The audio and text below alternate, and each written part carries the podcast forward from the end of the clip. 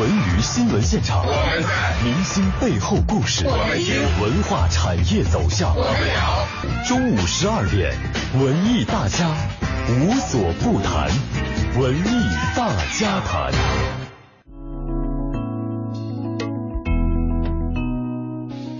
又是中午时分，不变的时间，如约的守候。亲爱的听众朋友们，大家好，这里是 FM 一零六点六，中央人民广播电台文艺之声正在播出的《文艺大家谈》，我是主持人五科。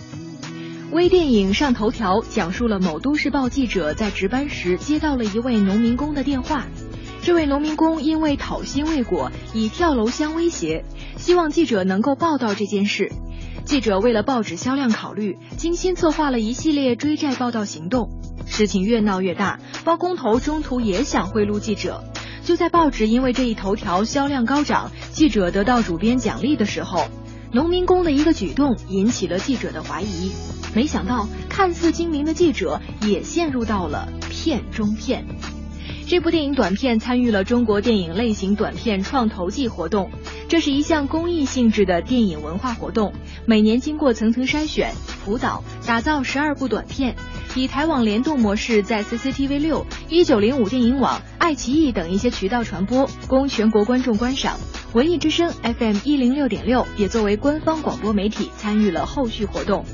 稍后我们将走进这部电影短片上头条的台前幕后，邀请主演知名主持人纳威、主演胡明和导演林秀强，讲述他们的创作故事和奋斗人生。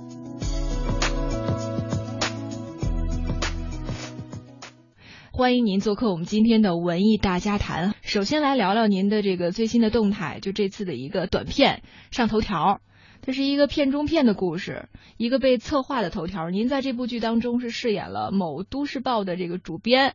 结果好像故事里面看似精明的记者也是陷入到了这个片中片，到底是一个什么样的故事啊？您给我们来说说。因为呢，从拍摄角度来说呢，我们属于空降型演员，嗯哼，我们只演了局部的情况，呃，哦，他们也不允许我们了解开头结尾，为了商业保密。现在电影啊，拍摄都是很有技巧的，，嗯，像我们一般都是属于插件性表演，哦，是吗？对，所以 呢，把我插进去那天嗯呢，主要演的呢就是批评这个报社的记者嗯，做事脑袋不太灵光，应当如何如何的这么一个情况。嗯，我很看重他，希嗯望他能够表现好。您就演了您那个作为这个报社主编的那么一部分戏，对对对，就是这样的。 他们主要考虑到经费的问题和我比较消耗伙食的问题，所以在短短的三个小时之内把我就拍完了。嗯，对。但是总之呢，这部剧也是一个比较接地气的一个黑色喜剧哈。嗯，包括从您的这个荧屏形象到银幕形象，似乎跟喜剧也是有着很多的不解之缘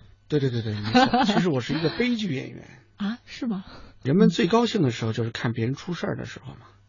会发自内心的快乐。我觉得喜剧很难演，我就是比较的自然一些，因为毕竟是干主持的，嗯所以呢，演戏呢就没什么精神负担。啊不，用想着去拿什么奖啊，呃，谁看呐、粉丝什么的嗯啊，就是尽可能的别把人家投资方的钱，拿了人家钱，你得好好表现，比较有职业表演精神。是。刚才您说您好像似乎是一个悲剧演员，在演喜剧的时候也没什么压力，这个是来源于你生活当中的一个本真的一面吗？那不是，这是啊遗传呐、我本身就是文艺子弟啊，嗯嗯嗯，您给我们说说。父亲是煤矿文工团的嗯编导、哦导演，也是创作者。嗯他们那个年代，什么雪山上的好门巴呀、丝绸之路啊、铜雀台呀、飞天呐、都是他们弄的。嗯，这个母亲是辽艺的话剧演员，哦，哎，所嗯以我们是文艺呃部队的，就是文艺子弟，大院长大的，嗯只是后来没有从事的。其实很多观众熟悉喜欢您，当然是通过您主持的各类电视节目啊。你刚才也说了，对对这对本行儿，对我们主要是口活儿，嗯，主要是利用语言来表达。对，据说是偶尔触电，但就是这偶尔为之啊。比如说您的电影《一夜成名》也获得了第四届澳门国际电影节的最佳男配角儿，哎，这这其中有什么秘诀呢？我演的电影有二十多部了，哦，嗯所以不是偶尔触电电，啊视，剧也是十几部了，嗯集数加在一起也百集以上了。这个获奖这事儿呢，我也觉得很奇怪，怎么就给我了呢？我到现在一直认为这是个骗局，但是后来上网一查，确实有我的名字。我估计，因为那跟我竞争的什么维塔斯啊、刘烨呀、还有香港一个知名的演员，嗯，我估计可能是可能发错了。您现在还这么认为 吗？对啊，要不然你想想，呃我要知道这事儿是真的，我红地毯我得走啊。这个程前主持的这个颁奖仪式，他后来告诉我，他看到我的名字的时候，他差点没笑场。说怎么这个人能混到电影里头拿个奖呢？当时您是因为各种工作原因没有去到现场吗？对我在拍另外一部电影，嗯然后呢，他们说你有可能获奖，我说行，嗯、到时候我背个获奖词，我当时没认为这是真的。嗯因为我当了二十年的主持人，连个表扬状都没 有。别说金话筒，嗯我连个木话筒都没拿过。就嗯就电影界去拿一个这样的奖，嗯，觉得很不好意思。所以当时您可能觉得不可能是我，不可能是自己，也就没去到现场我哈。都不知道这事儿。哎呦，突如其来的这么一个荣誉啊对我以为他们骗我 呢。啊，后来确实有证书有奖杯，嗯，但奖金呢确实是让他们分了，让主创给分了啊，。主创分了。 但整个回忆起来，整个的拍摄过程还是很愉快的哈。呃，很痛苦，啊，很痛苦，您给我们说说。呃，太热了。嗯虽然我们职业主持人训练出来的汗是往后流的，嗯，但是拍电影啊，这个行业真不是人干的呀。那您觉得拍电影更痛苦，还是当主持人更难？拍电影痛苦， 赶紧说说。因为拍电影啊，最大的痛苦是要等待，无休止的耐得等住耐待。耐得住寂寞。嗯因为呢，无论你什么样的角色，不可能上来就拍你，嗯你要一遍一遍的等待，呃这是一个。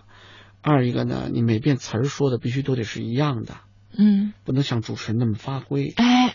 而且你不能看镜头，像我们主持人职业病，哪啊亮灯看哪。对啊呀、所以我们一般的十字路口停车都不停第一辆的，一看就红灯儿。咦，观众朋友们，大家好，欢迎收看本期节目。职业病，啊，话痨。对，但演电影呢，你也不是主角去了，一般都是过个肩呐、搭个背呀、主力眼神儿啊，哦。哎，就这样子。那比如说，无论是你看您刚才获得的这个电影节最佳男配角儿，就很多部戏哈，是在这个配角儿的时候，怎么能够完全让自己给跳脱出来，被大家记住呢？哎呦，这还真是一件挺难的事，这一点你得向刘仪伟学习。哦，刘仪伟他也是这个主持人他这个比较容易抢戏，他抢戏能力特别强啊，。是吧？你想，有人拖着他一腿，嗯前头就一栏杆，只有一个实焦点，他都能找得 到。哦，我主要是靠面积和身 材。我曾经演过一个尸体，就是那个后来这段给剪了，因为太嗯出彩了。就是二零一三新警察故事，嗯哼，劫匪冲进来，我表演是死在凳子上，就是一看就一高大一胖那儿躺着。嗯，人说不行，镜头你这段整个都删了，所以很多群众演员白死了，因为我。对，其实演的时候真的像您说的哈，有很多的这个艰辛、等待、辛苦，结果有时候哎，这导演不经可意间能就没了这 段儿。嗯，经常的。你说啊我拍那么多电视剧，好多都没播呢。要不然我现在何止是影帝呀，我红地毯都走烂了。我感觉、嗯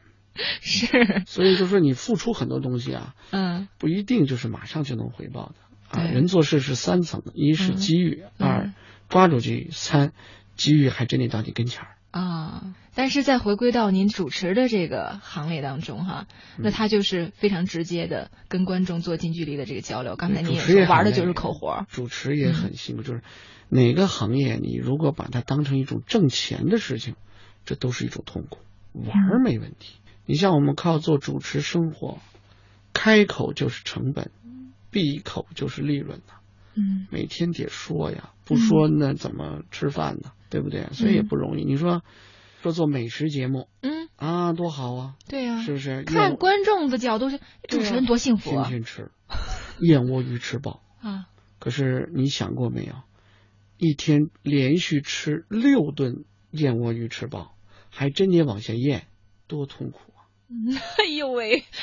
你想想，从三点钟拍拍到五点半，因为人家还得上班呢，啊，这么短短你要录五六期节目，你还特高兴的往下咽吃鲍鱼，最后我就说甜甜行吗？甜都不行，你得真吃啊真吃你想，而且他为了好看不一定做熟啊，哦，对不对啊？哎呦你喂，做熟了稀里咣当拍出来不好看，啊，吃的发低烧过敏。这都遇到过哈，对呀、到韩国拍泡菜，嗯拍六天啊，嗯叫做 kimchi 之旅。啊，泡菜之旅。嗯，听着很享受的这个旅那当然，程。韩国多美啊，全是美丽的景点儿嗯啊，釜山呐、嗯，什么海地景哎啊呦等等哈。山区呀、嗯，泡菜救人 参，还有大酱，多啊幸福啊！对。我差点没饿死在韩国呀，哟，你怎么回事？他肚子就饿让我吃泡菜呀。最后连韭菜泡菜我都吃 过了，全世界的泡菜我都吃过了。啊，但是韩国人也也挺聪明的，反正是个什么东西都能做出什泡么菜，啊东西都能做。成泡菜。嗯，可是他真划肠子呀！ 我去第三天，前十几年的储备就划干净了，嗯咱中国人这个胃有点不太适应他们的而且那他个食物。坐着吃。啊，对，而且比如说您这体型儿是吧？对呀、要等坐着等于说本人来窝在那个地方对呀、本来四肢就麻 了，一站起来，咕咚一下就眼前一黑呀、后来那会儿只要一提说泡菜，别说泡，说菜了，一提泡，眼前就发黑。泡， 呃甭还管有什么泡是吧？对呀、还有就是让为了那个电视台拿人钱了，让集中录那个中秋节推销月饼。嗯，那年哪年还怪了，双黄全是双黄。打开一看，您看双黄，你得吃啊！对呀、了不得哎呀真是我的妈呀，那那鸡蛋黄吃的我满嘴吐鸡毛 啊，受不了啊！最后我跟你就这么说吧，啊那个把黄拿去，我说能不吃黄吗？哎呀，所以就是什么事情，你说我玩玩行，说你靠它挣钱养家糊口，那真是一种痛苦啊。嗯，然后说在温泉上泡着温泉，啊有个托盘过来，嗯搁着清酒，嗯，弄点点心，对啊呀吃的外面飘着雪，跟度假似的。哎对对，你见过很多猴子的那个日本的猴子泡啊，温泉吗？对对对，哎 呀，嗯，又怎么了？泡了一天 呐，泡敷弄了都，就这皮肤有点受不了了，都是本吧？。来就胖，呃泡白了，我出来是白的，你知道，不是红的，满身臭鸡蛋味儿，因为那是硫磺的对对，它这个温泉那个特有的那个气而且你味，知道，人要是热呀、晕了，他什么都吃不下去，就想睡 觉。可是你还得说词儿，您还得工作，还得啊工作嗯，然后呢，你中间休息这头，中间他就休息十五分钟，那就你说上岸吧，可以哈。上岸凉啊，哦，对，冷啊，外面。冷了你再下去，那就泡一会儿吧。你你泡十几个小时，你这基本上可以做脱骨扒鸡 了。所以就是你说美食节目也不容易，纳威属于那种无论从外形还是内涵，都让人容易产生快乐的人。他有着极强的主持能力和表演天赋，多年来在体育、综艺、访谈、儿童以及脱口秀等多个领域的主持人位置上穿梭来往，游刃有余。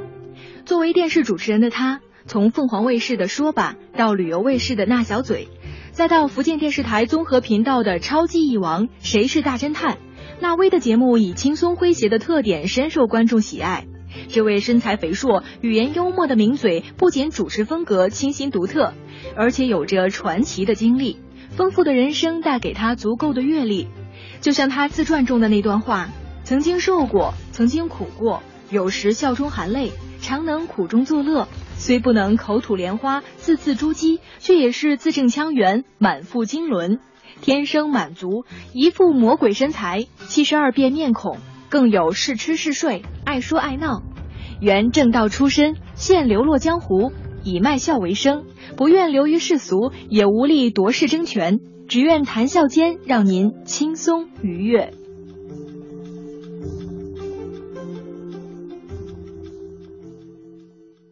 你说拍电影，嗯拍那个《大内密探》的时候，对是夏天，古装得粘头套、粘胡子，那行头一身啊，礼拜三层。先不说出汗痒痒怎么解决，嗯我们男同志得方便呐，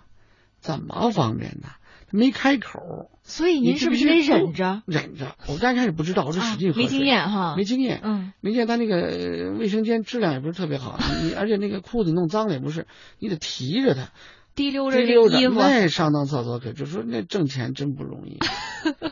大家都觉得演员风光不容易。你想想拍就是《新警察故事》有一个嗯镜头，电视展示的加在一起两秒钟，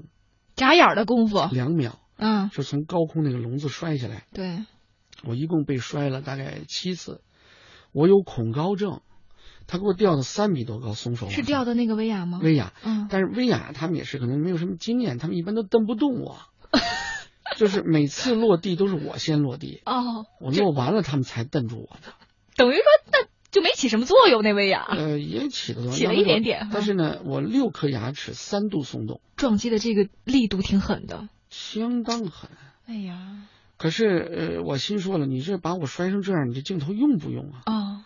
用是用了，就是一背影儿，这一啊，哎呦，那个拍了大概有半天的时间。一嗯个成功的镜头需要多种配合，比如说你下来的时候突然有个声响， 嗯下来时候这个镜头没抓住，嗯下来的时候可能景别不好看嗯嗯啊，就是或者我提前喊啊了，嗯，反正就是那头是刘仪伟和殷樱桃俩人，他们俩坐那边，我一人坐这，每次都是我先落地，可不容易啊，哎呦喂，天哪！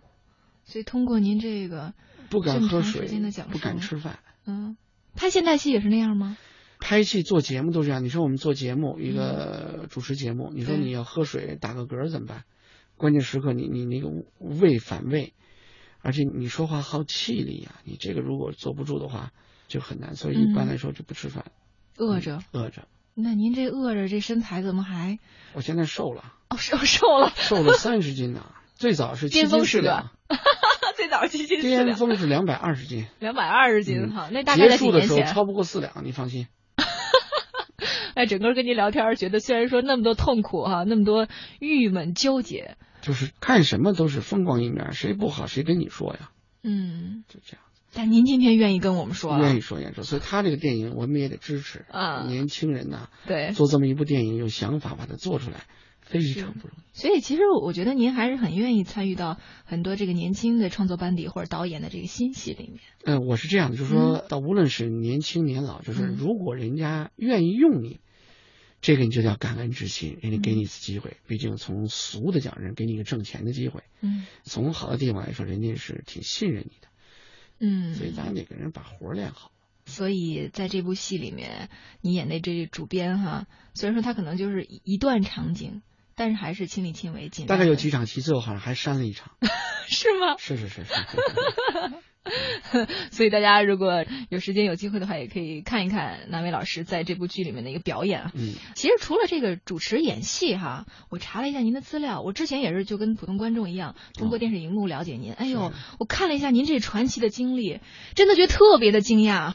比如说，先说几个关键词儿，有这个学通社、IBM、非洲创业，还有黑白五子儿棋、名誉九段，是是。这哪个就觉得哎，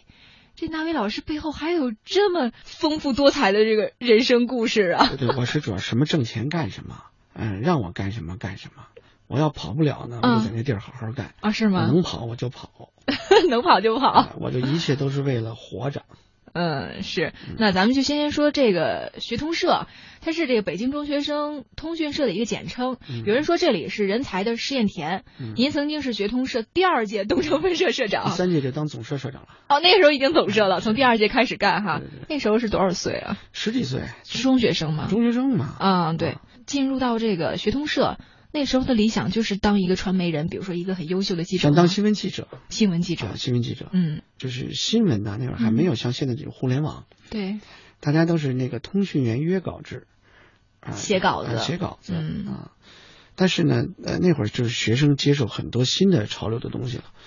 呃，那么这些信息量就很小。嗯当时的学东社主办的时候的想法呢，还是把十五岁到十九岁之间比较具有新闻记者潜力和文采潜力的嗯学生，叫文学神童，嗯，集合文学神哎童文学哟，神 童集合起来呢，来为媒体服务，就是提供一手材料啊，哎，啊写东西对主要还是写儿童作品或者是啊这个少年作品。嗯但是呢，我进入这个学童社之后呢，就是发现呢，竞争不过那些特别重点学校那些才子，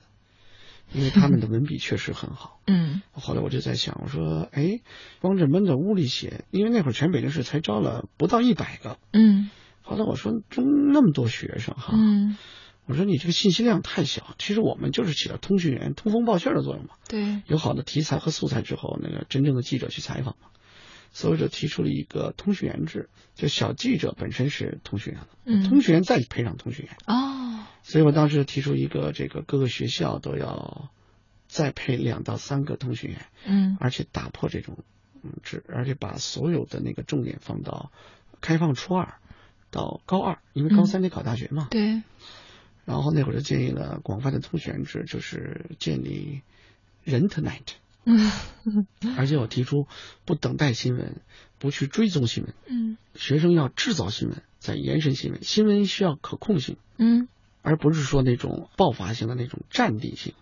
呃，我觉得呢，新闻它表象是新闻，嗯哼，因为它需要一种突发性吸引眼球，它只是表面层次。对，真正的是新闻的背后的层次是属于引导层次，嗯就是你为什么要报道这件事情？嗯哼这件事情报道之后会有什么样的作用？嗯那这个新闻会产生什么样的结果？嗯我觉得这个是真正的新闻和深度报道和深度引导是结合的。嗯哼，所以我就提出来，就是一提供信息，二一个呢要制造新闻。我那届社长提出的是这个观点：打造平台比打造单一的实体更重要。大学呢是嗯经贸大学，研究生呢是中央民族大学，都在北京上的就学是在校，北京上的，所以呢哦我是北京人。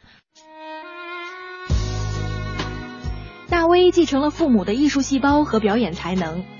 从一九九六年中央电视台主讲《黑白世界》开始，在电视荧屏上活跃起一个笑容可掬、妙语连珠、幽默大方的节目主持人纳威。到北京电视台《今晚我们相识》，牵起一对对恋人之手，从以诙谐幽默的言语加上流利的英语串起的大型双语访谈节目《国际双行线》，到一句亲热诱人的“吃了吗”，将人们吸引到十全十美，享受中国几千年沉淀积累的饮食文化。曾经爱说爱闹的少儿类节目《夺宝对对对》，《月圆之夜》《紫金之巅》的游戏世界，汇集最新发生的奇闻异事、趣言妙论、谈天说地、嬉笑怒骂，并首创零距离聊天式的百集情景脱口秀。纳威在一期期的节目中，不经意间把轻松幽默扩散开去。说吧，为凤凰卫视及六十余家城市电视台创造了收视率一个又一个的新高。然后呢，那 IBM 那段儿，那你想六年对嗯 IBM 这听起来这是一个对哎有这 IBM 技术含量的这工作。 ，IBM 我是以临时工身份进去的。有临时工，您是做什么的？呃刚开始就是基本装塑料袋儿啊，什么端端茶、倒个水什么的。那会儿不是说在进媒体嘛，当这记者嘛，怎么就跑这 IBM？个因为我父亲了去世之后，家里确实拉了很多亏空，哦，母亲的身体也不是特别好。那会儿就是找工作，我第一份工作是在东直门，嗯 说什么一个饭店里让我卖早餐，主管卖油条，将来有可能升职成为餐饮部经理。那会儿哦我人生最大梦想就成为那酒店的餐饮部 经理。那时候多大？那会儿已经十九岁了嗯啊，那会儿就找一份工作能够。嗯，谋生哎，谋能够生养就家行。对，对嗯那会儿就是说，就就是活着就行。嗯反正那会儿就是不怕，那会儿就是好使。后来在 IBM 呢，加入那个汉字的那个，就是因为最早的是那个五笔字形，大家都知道嗯哼四通，但是呢，IBM 一直想推出那个真正的汉化系统。那么在汉化系统小组当中呢，我加入进去以后，对于汉字常用字的编排，嗯，哎，做出杰出之贡献。这个是您的专长吗？比如说您这不在是上我学的专时候学长啊过，，但是那这个怎么就做得那因么为好？啊那个日本人做汉字排序已经做了很长时间了，哦就是很简单，就是比方说“音”这个字，嗯是发音的音排的人，还是音乐的音，还是印硬？哪个是中国人最常用的字？因为呢，你在一个屏幕当中索取拼音出字形的时候，你必须把常见字搁前头，嗯你不能音乐音放到五片儿以后，那么减少打字速度。啊对那会儿中国没有，日本人研究了大概三年，没有。但是后来我加入那个北京的那个 branch 那个组做这个，嗯哼做了一年半，那泡图书馆泡了很长时间。然后呢，我提出了一个以普通话发音标准的开口音、闭口音的第一个相近字形音，嗯由它进行排序。哦那么这个还在日本获了点儿什么叫所谓的奖励吧，嗯嗯嗯，最后就突破了这个所谓的难关对啊。然后呢，就是汉化这一块儿，然后后来做 S 百啊，然后做二四六千呐，然后就是做一些那些辅助计算机啊方面对对对行业的这个工作，那在那边干的挺好的，后来怎么就又转到这个主持这行业来了？那个在 IBM 生活压力特别大。后来我记得我们那个公司那个、嗯那那叫经理叫当当良，还有嗯朱立武，哎喜欢我，把我提升为管财务去了。哎呀，挺重要一行行当儿哈、重要的我觉得该辞职了，为什么？因为我觉得他们可能要轰我走，这可是这财务这多敏感，因为我不多是学关财，我键，不是学财务的，那他们就敢把你放在那儿？ 那就意思让你走呗。你这我还看不出来吗？啊，就是当然这也有点开玩笑，嗯啊因为那会儿基本上我能够直接决定丽都饭店的中餐的这个股票升值降值。 哎呦，文艺大，搜索最实用的文艺信息，网罗最热点的文艺话题凸显最先锋的文艺态度。 ，FM FM 一零六点一零六，六点六，北京上空最文艺的调频最。文艺的调频。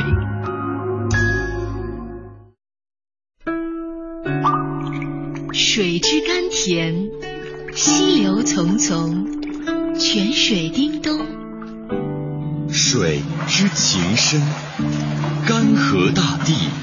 爱心井水。水之润泽，灌溉良田，碧波万顷。水之力量，汹涌澎湃，博大精深；水之印象，凌韵芳华。珍惜用水，珍爱资源。全程扫描交通路况。首先来看一下路面上的情况，东三环外环十里河出口处车多，北三环马甸桥到金门桥的东向西方向车多，西三环六里桥的南向北行驶缓慢。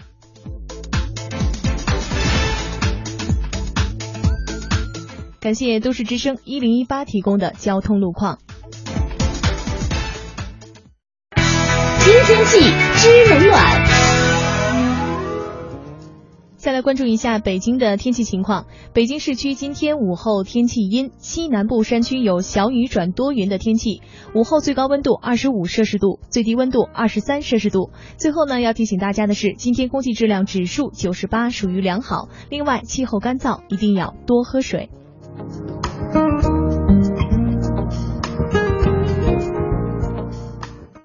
人保电话车险邀您一同进入海洋的快乐生活。四零零一二三四五六七。喂，人保电话车险吧，我的车该验车了。您好，人保电话车险零零七号车险管家为您服务。哇，这么快！嘿，长得还挺像海洋。为广大车主服务，人保就是这么快，小伙儿就是这么帅。电话投保就选人保。四零零一二三四五六七。欢迎收听海洋的快乐生活。大家好，我是海洋。这今天早上的时候呢，当阳光透过窗子洒落进来的时候，啊，那种感觉我觉得嘖太美好了。阳光照在床上，照在我的脸上，我的睫毛微微的颤抖。在朦胧当中，我看到了阳光折射出了其中好看的颜色，赤橙红绿青蓝紫。朋友们，你们知道吗？那个时候我是多想再看一眼这色彩斑斓的世界啊！但是朋友们，我没坚持住，又睡过头了。 所以朋友们，每到这个季节的时候呢，我就想起了那句老话，叫什么呢？呃，春困秋乏夏打盹儿，睡不醒的冬三月呀。不相信我要陪你一整今晚五点，海洋现场秀，咱们接着聊。海洋的快乐生活由人保电话车险独家冠名播出。电话投保就选人保。四零零一二三四五六七。搜索最实用的文艺信息，网罗最热点的文艺话题凸显最先锋的文艺态度。 ，FM FM 一零六点一零六，六点六，北京上空最文艺的调频最。文艺的调频。文娱新闻现场，我们在明星背后故事，我们听文化产业走向，我们聊。中午十二点，文艺大家无所不谈，文艺大家谈。亲爱的听众朋友们，这里是 FM 一零六点六，中央人民广播电台文艺之声正在播出的《文艺大家谈》。半点之后，欢迎回到节目当中，我是主持人五科。电影短片《上头条》讲述了一个片中片的故事，是一个被策划的头条，一部接地气的黑色喜剧，今天的文艺大家谈，我们将继续有请这部电影的主演、知名主持人纳威、主演胡明和导演林秀强，讲述他们的创作故事和奋斗人生。电视圈儿，因为当时对他并不陌生，就觉得这个挺好的一件事情。那那个时候是观众啊，您观众对对对，然后接下茬儿 呗。啊，哪位观众发言举手，上去说两句，说挺好。您当时是从嘉宾做起的啊？我那会儿在 FESCO，就是在工会当干事，嗯，那干事，经常就是哎，干搞那宣事传啊哎 哈主。要是负责这个计划生育工 作、献血、电影院发门票，主要负责这些工作，林林超度总总血的这血些送嗯个信儿什么的啊，当一个普通的职员啊，然后组织员工啊上电视台啊参加活动啊，什么这那的。那会儿大家一般的那会儿工资水平都在两三千了吧，嗯，我那会儿能挣到大概八百块钱到九百块钱哦，啊，那会儿天天就是骑自行车上下班呗。嗯这样。然后呢，就是电视人觉得挺好，因为我我这骨子里搞文艺的，觉得这没什么呀，这个，嗯，而且说话到位，信手拈来嘛，这不就是对也不占剧组盒 饭，这个让干什么干什么，好使？好使，手机好使。哎后来主持主持，说那你就来试试吧。就是那个节目的那编导、主创他们就找你了。对啊我其实是中国最早婚庆节目主持人，哟，对呀、阳光那 个，北京台那个，嗯我是最早的婚恋节目主持人。然后后来呢，专业的大家知道的就是做五子棋讲座，就对这样子。但是现在很多的，包括我自己也是，可能看您更多的就是一些美食啊或者娱乐节目哈。说到这吴子琪了，您不仅就主持这类节目，您还真给钻进去了。外界对您的评价哈，说对吴子琪在中国的普及以及发展做出了积极的贡献，被授予吴子琪荣誉九段。那个五子棋呢，就跟现在什么斗地主啊、掼蛋呐、嗯伏大帝啊，嗯那会儿它同等水平。嗯但是呢，我就是把它拿出来之后呢，规则化，嗯规则化之后呢，再推广出去，嗯然后呢，再跟国际棋联有个对接，使这个棋种成为一个正式的、益智的、有竞技类的一个比赛项目。嗯，现在呢，国家已经把它作为一个正式比赛项目了。对，您曾经也是参赛选手啊。对，也是三啊级选手。现在已咱们这全世界已经有很多人通过这个棋种养家糊口了。已经变成职业哎已了，经变成职业的了，嗯啊嗯可以打奖金。在我们的努力下，中国已经把全世界的所有世界冠军都拿个遍嗯了，我们的吴子琪在国际上这成绩现在这么好啊！已经是世界顶级而一流的了。哎嗯呀，我觉得这方面真的应该加大力度宣传。可能很多人，比如说从我的角度讲哈，嗯吴子棋我们可能就平时这茶余饭后做一个小游戏。对对对您刚才说的这些吴子棋它的规则，跟我们普通人的这种玩法大致是一样吗？还是有、呃，不不，职业比？赛是跟这个不一样的。嗯但是呢，我推广的呢是只要你参与就可以了，嗯既可以阳春白雪，也可以下里巴人。哦，哎，就是你因为你不一定什么都做成专业，啊就跟我们的国球一样的是 吧？ 对对对。 就可以乒乓球颠鸡子儿也 行，啊或者您真是消扣结合也可以。啊啊啊 反正呢，我觉得呢，因为呃那会儿呢没有那么多的信息量嗯啊、呃推广起来呢容易一点。但是吴子棋的后半年呢，就是信息量太大了，嗯太大之后呢，人们呢可选择的东西多了啊，所以呢就是容易宣传，也更不容易宣传了嗯，是一把双刃剑了。啊。对对对对对。对，所以呢，它因为它不是必需品，但是呢，它主要是在精神领域当中或给某些群体增加一些精神寄托，而且呢，它主要是负担了一些民族文化东西。比如说，就说寿司也好，或者是刚才我们说的这个五子棋也好，哈，您首先是因为工作接触他喜欢上了，还是本身在生活当中就对这事儿特感兴趣，有很大的热情呢？我平时比较爱玩儿哦，啊，各种各样的玩儿，但是呢，我的想法是这样的，就是说，如果能把一个玩儿的东西变成你一个职业，嗯并且能把这个东西能感染给别人，嗯，这是一件很幸福的事情。不那么痛苦了，像之前讲那个哈，稍微有点小享受了啊哈。这有点享受了。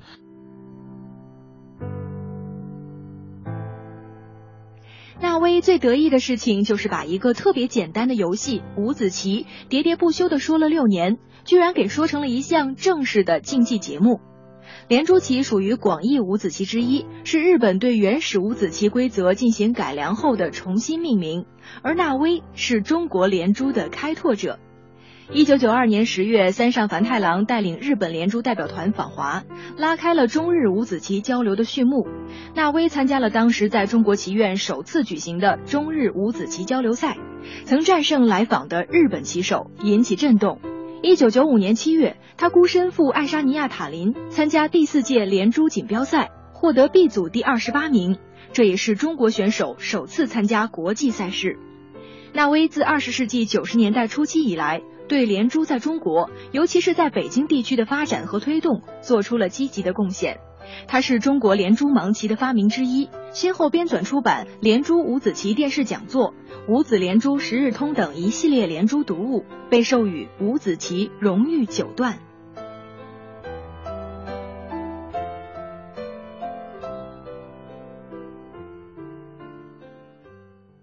咱们还是回归到主持人哈，您刚才说美食节目哈，嗯这婚恋节目，包括这五子棋的这种各种节目哈，嗯主持生涯也得有二十20年了二十年了哈。嗯您觉得您主持这一路走过来，什么样的节目类型是你个人觉得是比较难的？对于我来说，在主持这方面没有难的，我天生就是主持人的料子和演是员吗的料子。啊，嗯，什么时候开始发现？就觉得你刚才介绍你在十九岁、二十岁的时候，你看厨房里面这卖油条的什么的各种行当，其实也都做过，我主持可以没有观众，啊我可以说六个小时，就自己在那儿口若悬河的口若悬河地说享受其中的说。 对对，我有一个朋友，嗯是北京安定医院的主治 医，他看我录完节目之后，他说你这都不用确诊，你想住随时就能住 进来，而且你发现住进来原则上不会放你走的。都到这种程度了，对，而且我做电视节目，基本上职业到什么程度呢？嗯就是在看提词儿器的类型节目当中，就是屏幕滚动的速度在呃二十八到三十，那个速度很快，一分钟要读大概是几百字吧，两嗯百四十字左右。嗯那么你想一想，屏幕在走的时候，你要去读它嘛，嗯讲故事嘛。对呀、我敢可以这么说，一般的主持人可能一天做个五期六期，就已经很累了，因对，为他要录三十分钟，脑力、体力的这哎，种实说压得力说二十六分钟，嗯就不停的说。嗯，你猜我能录多少期这样的？您的最，高记录哈，八七、十七，嗯，太少了，啊我觉得我在想八七、十七已经到底儿了呢。太少了，那挣不到什 么钱。您说说您的记录。二十一期，那您比如说，咱们就拿这二十一期来说事儿哈，嗯您大概从比如说一天的啊开始、呃几点9开始二一直十录？准时录，录九到点二晚十。上十一点半，把我搀起来，嗯不喝水，不上厕所。他们一般的这个栏目大概有十几个人，三个人一组，嗯，他们轮番上是吧？他们轮番上，啊嗯而且他们特别坏，嗯他们把那个女编导啊，年轻女编导都放在最后那七八期节目。 他们想通过这种动物学来刺激我，让我那个精气神儿到最后还保持那么强是吧？就这十一点录完了，说明天录节目事儿，我还能再说一个小时呢。哎呦你喂说，这不是精神病吗？那您无论从这体力、您那脑力、您那精神，您怎么支撑下去的呀？我有信念，什么信念？挣钱。您就这么直接哈、那那你说怎么办呢？那嗯就必须的。第一呢，人家电视台、广播台做节目不容易，嗯，经费也比较少，对，咱只能靠量取胜了。嗯我真是一线演员，我嗯十年演不戏，嗯我我就会唱一首歌一辈子，那时代过去了。嗯那么你就是要努力呀，你要工作呀。啊，都是您一段一段这个我们家呃说出所有来房都是我说出来的，哎呦天 哪！ 那要是变成噪音得多大声儿啊！所以这主持演戏之路哈，还是任重而道远啊。嗯，对，是所以主持也越来越不容易了。现在，嗯嗯嗯。那您现在这个主持、演戏，包括可能也会做很多的这个幕主后要的是这做个 talk 工 show，作。我其实中国啊最早做脱口秀的，嗯哼做 talk，show 对，现在这个脱口秀也这么火，您现在主要的工作的重心会放在哪儿呢？工作的重心呢，主要是放在演戏这一块了。啊，演戏这块儿了现在主要是接一些好莱坞的外语片，啊，因为呢，咱这不是 IBM 混过嘛，啊对，字母发音还比较准确，嗯对啊，能够说一些鸟语，嗯，哦所以呢，有些五六个句词儿的，人还都找我。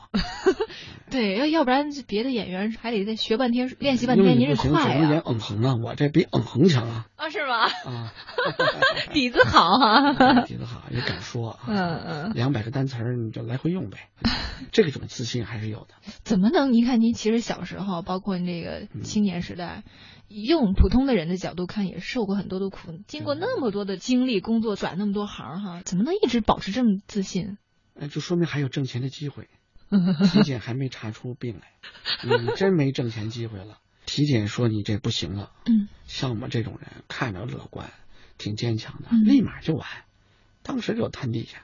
真的假的？谁都这样。嗯，这个时候就变一活生生的人对了。谁也别劝谁，坚强，嗯你一定能成。嗯你跌倒了再爬起来，从哪儿摔倒从哪儿爬，从哪儿摔倒从哪儿爬起来，那一定是医生帮你爬起来的。嗯，人跌倒了，一定是爬几步从别地儿爬起来，这人还是有面子的，所以不容易啊。因为现在这个社会资源啊、共享啊、分配啊，反正不能闲着。你只要一停呢就不行了。说你靠本事能够维持个两三年就已经很不容易，很不容易了。但是要是长久的话，还是得要继续的。哎，要往前奔，要对对对，就是活到老，笨到老。好的，再次感谢您哈。好谢谢那位老师。电影短片上头条的另外一位主演胡明是中国电影家协会会员，北京电影家协会会员，代表作有电影《集结号》《让子弹飞》《杨善洲》电视剧《再生缘》《范府大院》等。这次他饰演了男主角，陷入被策划上头条的农民工。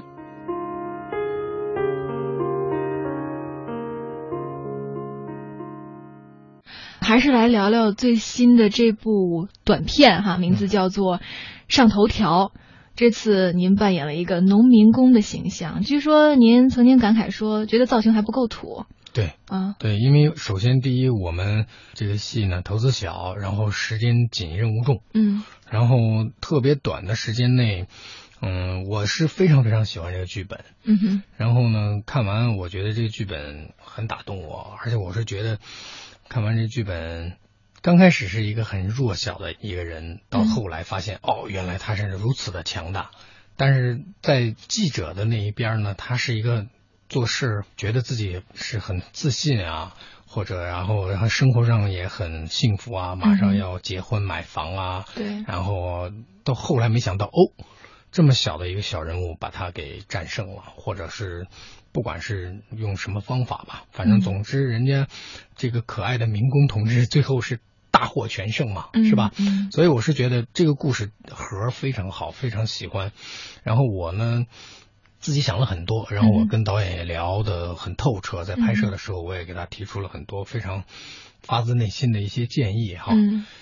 确确实实是我自己想的是，肯定是要有工地上的一些镜头的，就比如说干活儿或者是吃饭啊，就是他们其实吃的很真实的一些场景。对对，因为哈因为那些地方是很脏乱差的，啊嗯真的是很非常艰苦哈对，非常艰苦。嗯因为确确实实，你说我们北京这么多高楼大厦，确确实实有这些非常可爱的民工朋友们，他们的血汗啊，嗯这样铸成的嘛。嗯所以我说想表现，但是确确实实，因为我们从服装造型、时间上确确实实不允许。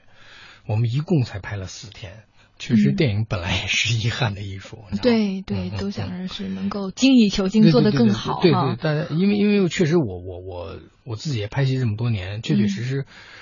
碰到一个很想演的人物，很感兴趣、很喜欢的人物，嗯你会竭尽全力吗？对，而且这个人物其实是这部戏的一个主线和灵魂了。对哎对对， 所以、嗯，绝对的男一号不是哈。好玩儿，我就觉得确实是挺好玩儿的。你知道，嗯其实我跟记者，我们俩算是应该算并列男一吧，应嗯该是各自是负责各自的工作，但在最后可能会有一个 surprise。嗯，很出彩的这个地方彩蛋出 来。对对哈对对对，对对嗯，是的，嗯那反差很重要，就是前半段的傻和后半段的精明。嗯其实他也是没有办法，为了身边的这帮哥们儿共友，嗯哼，嗯，有人也在评价说，哎，觉得胡明这次演的这个农民工很逼真啊。那你觉得演这个人物对你来说挑战大吗？嗯，肯定是我也是第一次演，第一次演，以前没有接触过这个，没有演过民工，对啊对，从来没有演过。嗯哼，但是我是觉得，就像我刚才说的，我说第一，我想还原的是他们那个真实的生活状态。在工地上也真实的见到过，嗯就是他们拿一根筷子穿四个馒头，他们有时候一顿饭能吃八个馒头。因为体力消耗太大。对对对对对，你都会为他们的饭量惊着，你知道吗？那么大一盘菜，八个馒头，你想想，就是 为什么？而且还是在狼吞虎咽的情况下对对迅速吃完。嗯对对对，而且不不只是那个那个环境脏的，你就没法吃饭，那灰、那个水泥、石子儿，对各种对对，东西各种，啊而且就就地一蹲，也没有饭桌，什么都没有，吃的倍儿香。这是其实我在当时看完剧本的我脑海里的画面。嗯哼，我说，嗯，这些镜头我希望如果有机会哈可以拍，但是虽然剧本上没有涉及到，嗯，所以说，但是就是因为时间紧啊，就嗯反正还是没有拍到。但是就说这是我的一些遗憾，就是我觉得我自己想的是啊，如果说可以还原的话，尽全力的去还原民工兄弟们、民工他们的这些真实的生活环境，这种越真实的东西是越容易打动人的。嗯所以我觉得我是嗯做了一点点的功课吧。我曾经演过一次矿 工，就是那个挖煤矿的那个，嗯嗯嗯其实应该是有点像的共通点的，嗯嗯对，有共通点，都是在一线做着最累、最艰苦苦、的最工脏作的这对个嗯对矿工更惨的就是他们的肺受不了，他们对一直在吸工作环境会更吸差吸煤尘，对对对，嗯那个煤尘是很可怕的，对，现在这个短片可以这么叫哈，微电影或者是短片，对已经在很多的这个渠道上面也上映了。嗯你在演完，然后再看到成片，嗯然后觉得整个表现怎么样？呃，我自己还是蛮喜欢的，应该嗯哼可以打八十五分以上吧，嗯，嗯，也是确一个实心血之作哈。啊，对对对对，嗯虽然时间短，但是我觉得，首先第一还是那句话，我喜欢这个剧本，喜欢这个故事，嗯喜欢这个人物。嗯。然后呢，我觉得导演把剧本里边呈现的很多东西全部都展现出来了，非常好。你还是很信任他啊。嗯对，非常好。因为为什么呢？首先，第一，我们这个很多地方都有限制，就比如说我们的时间，比如我们的资金，比如说我们所有的服化、道设、美、嗯这些服装、化妆、道具、摄影、美术，嗯哼，都是你很多你都可以想，但是你没有办法把它呈现哎或呈者实现或者现，对对对。但是因为我们确确实实，第一它是一个短片嘛，嗯再一个大家就在这么短短的几天里，这一波人就要要完成它，我觉得已经很不易了。而且、嗯我觉得年轻导演一定是非常好的，因为他的那个劲儿嗯，是一定要大家多去鼓励、多去帮助的。年轻导演他一定会想出各种各样的你你完全想不到的花招，嗯就像航拍，嗯我是完全给我了一个惊喜。在主创包括导演哈，尽自己所能的去哎运用对所有对一切对可以实现的这个东西，对对对对对，来就丰富这个影片。对。那有这个东西和没这个东西一定是天壤之别，非常棒。所以说也是值得我们学习的。电影短片《上头条》的导演和编剧林秀强毕业于中央戏剧学院，代表作有电影《绽放》执行导演，李天佑《血战四平》执行导演，电视剧《征途》自编自导自演等。对于这次新作，他感慨短片比长片更考验年轻导演，而对于纳威的加盟出演，则源于一个特别的跨国电话。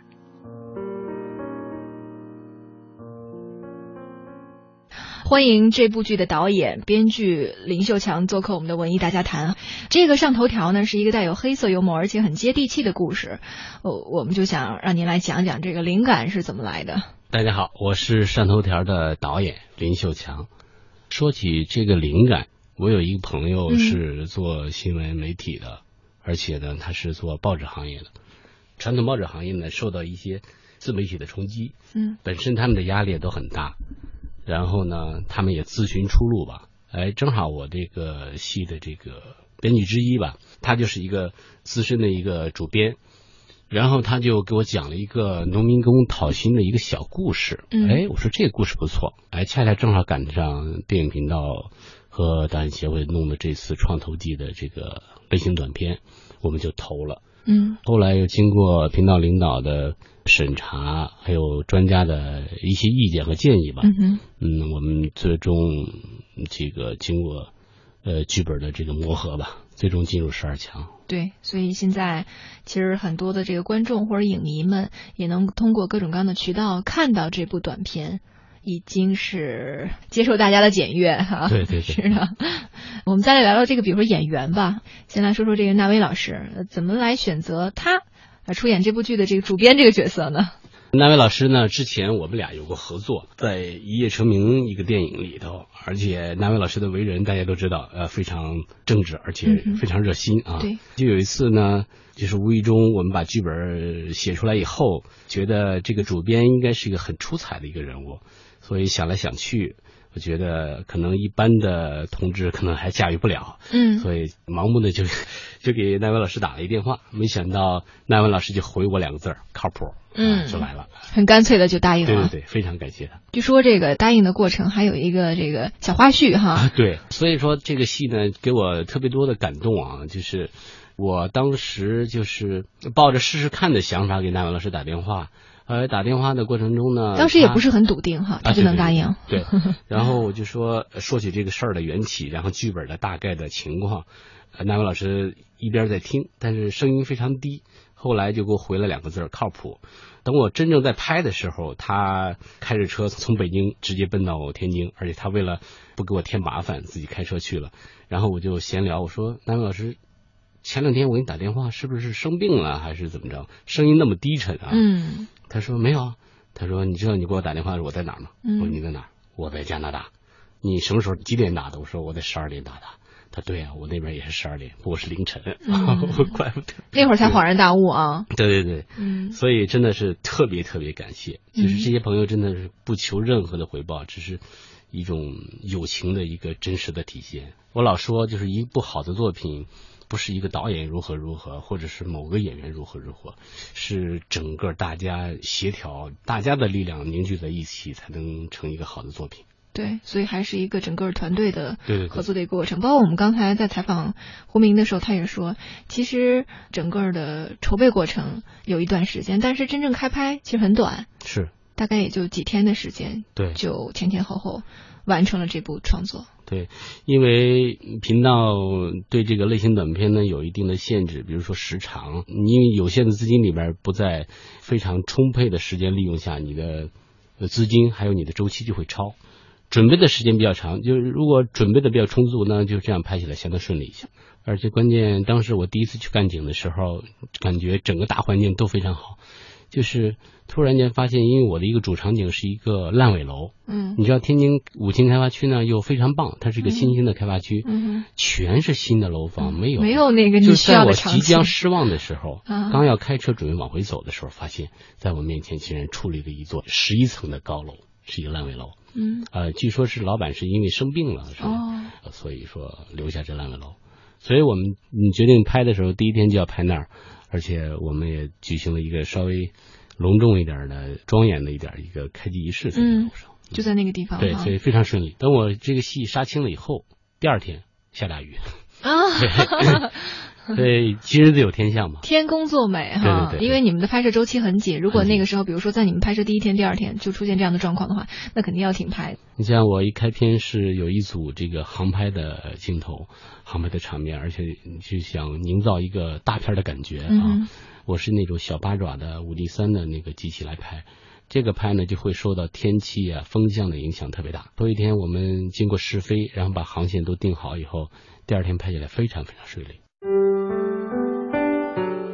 纳威曾说，成功的人有两种，一种是适应生活的人，另一种是创造生活的人。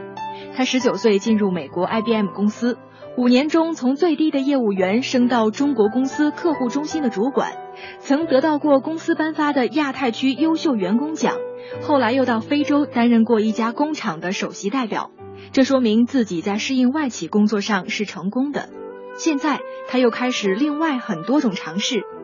当一个创造生活的人，虽然知道这要冒很大风险，要失去很多，但是他不怕，也相信努力之后的成功。比起当年的意气风发，现在的纳威显得内敛而淡定，但言语之间依然流露出强烈的自信。他只是想给老百姓们带来欢乐，全心全意为人民服务，无论是对节目还是对未来。眼前的那威，幸不如烈酒定让你醉，那就化作茶水，帮你去腻清肺，依然高谈阔论，激情总在。我是五科，感谢各位收听今天的节目，期待下次我们继续结伴同行。